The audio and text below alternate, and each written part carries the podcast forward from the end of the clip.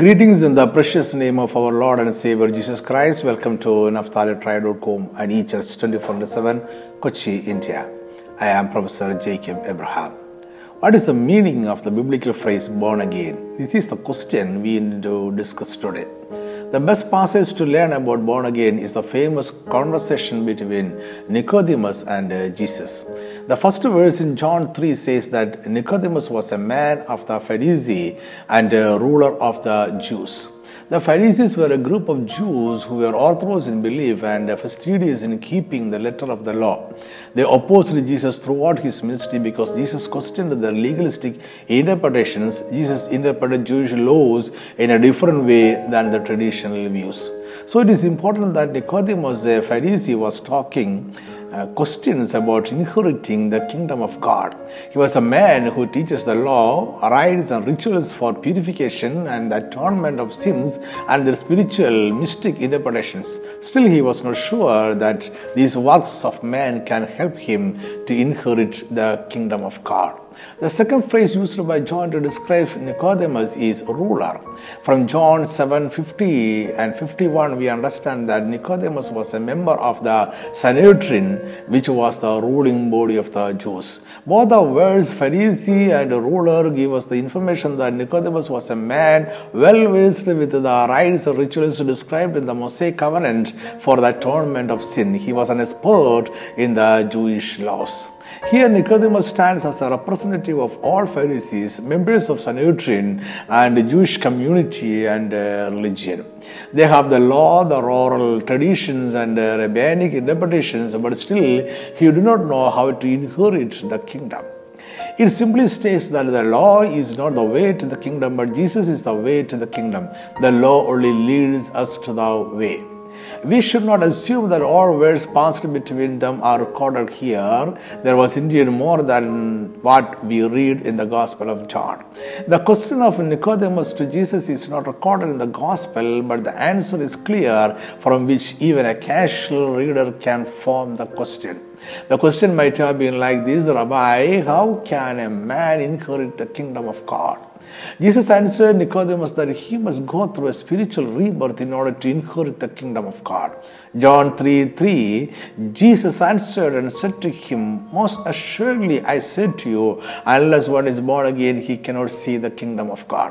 But the Jewish rabbi could not understand or was confused by the answer, so the conversation continues to explain the phrase born again. Born again is a phrase that refers to spiritual rebirth or a regeneration of the human spirit. Born again is not about physical birth but about experiencing a spiritual renewal. Being born again is having a transformation of the soul and heart by the work of God's Spirit. This spiritual transformation is a change in the way we think, the way we manage our emotions and choices we make by our will.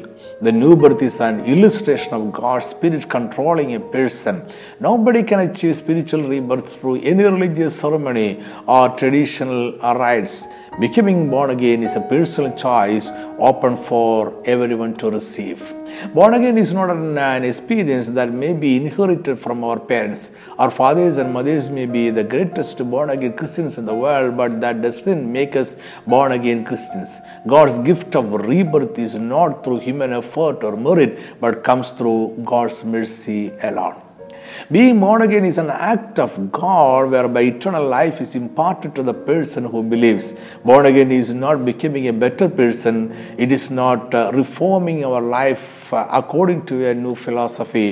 It is a death of the old person and birth of a new person by the regenerating process of the Holy Spirit. It is clearly born from above. Born again is not a physical reformation but a spiritual transformation. Nicodemus should go through a change of his heart, a spiritual transformation. This was a concept that Nicodemus was unable to grasp. He took it for a second physical birth that is impossible. So Jesus adds more explanation to it. John 3:5, Jesus answered, "Most assuredly I say to you, unless one is born of water and the Spirit, he cannot enter the kingdom of God." Here is the core of the teaching. Jews have been waiting for a Messiah, the anointed one who will defeat all their enemies and establish a kingdom for them. For them, the Messiah is a political leader and the kingdom is a physical kingdom. But here Jesus is making a correction to their concept. Jesus said that the kingdom of God is not a physical kingdom but a spiritual kingdom. A physical birth in the lineage of the great patriarch Abraham is sufficient to inherit a physical Jewish kingdom. But since the kingdom of God is spiritual, we need a spiritual birth to inherit it. That simply means works, rituals and sacraments cannot help him to inherit the spiritual kingdom. He needs a drastic transformation of heart and a spiritual rebirth. The argument of Jesus is logical and clear, but for Nicodemus it is radical and unsettling. It is giving up his traditional interpretations about the kingdom of Messiah. Here Nicodemus is facing a serious dilemma. Can he stand with Jesus and his kingdom? At one point of the conversation, Jesus asked Nicodemus, "Are you the teacher of Israel and do not know these things?" That means Jesus has been talking about interpretations and revelations of the Old Testament scripture. A Pharisee and a member of the Jewish court must know the Old Testament very well. The phrase born again is indeed a reference to the Jewish ceremonial washings. Nicodemus, being a teacher, must know when and how the ceremonial washing is prescribed in the Old Testament. He also must know the mystic meaning of the ritual. In the Old Testament, if a person has become unclean, he should wash to become clean. He also should wash his clothes. Cleansing in the Old Testament was a physical act with a mystic meaning of spiritual cleansing. The renewal of the inner man is the mystic change that was supposed to happen through the ritual washing of the body. When a person from the Gentile belief converts to Judaism, he must go through a ritual baptism by immersing in the water. Washing by water here too is a symbol of spiritual renewing of the Gentile person. The old man is washed off and a new man is born. So the mystic meaning is the death of the old person and birth of a new man. Nicodemus must know this mystic truth. Jesus is referring to the spiritual truth of renewal in washing the unclean and baptism of a converted Gentile.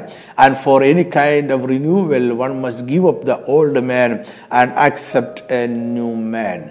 Born again or born from above by the Holy Spirit is regeneration by the Spirit of God. Born again is a spiritual process. It has nothing to do with the physical rites or rituals. Rites or rituals are simply guides to the spiritual mystery.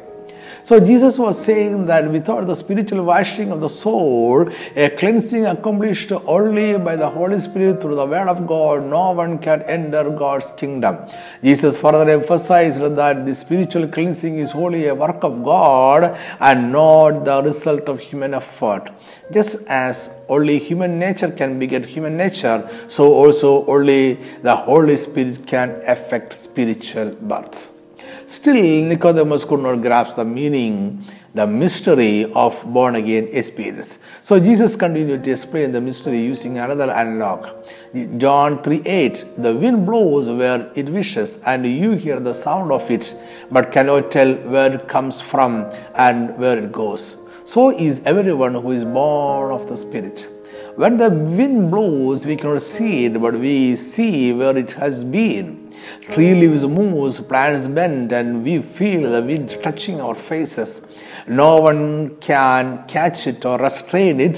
When wind blows, it changes everything it touches. So it is with the Spirit. Spiritual birth is an act of the Holy Spirit. Holy Spirit is invisible, yet whenever He moves, there are definite changes. The sovereign work of regeneration by the Holy Spirit in the human heart can neither be controlled nor predicted. Yet its effects can be seen in the transformed lives of those who are born of the Spirit. How can a person be born again? The phrase born again applies to people who have accepted Jesus as their Savior. To be born again, we must agree that we are sinners and that the penalty for sin is death. Because of our sin, we are spiritually separated from God. But God so loves us so much that He decided to save us from sin and its punishments. So, as an atonement for our sins, God sent His only Son to die in our place as a substitute and representative of all mankind. Thus, Jesus died on the cross to pay the penalty for our sins. After Jesus' death, he rose from the dead and resurrected to heaven. Thus, he opened a way to God and offers the gift of salvation to all who believes in his atoning death. We can receive salvation as a gift of God by grace through faith. When we believe in our heart and accept Jesus as our Lord and confess it with the mouth, we are saved and born again. Let me cut short. I hope this message has been a blessing to you. Thanks for listening and watching. May God bless you abundantly. Amen.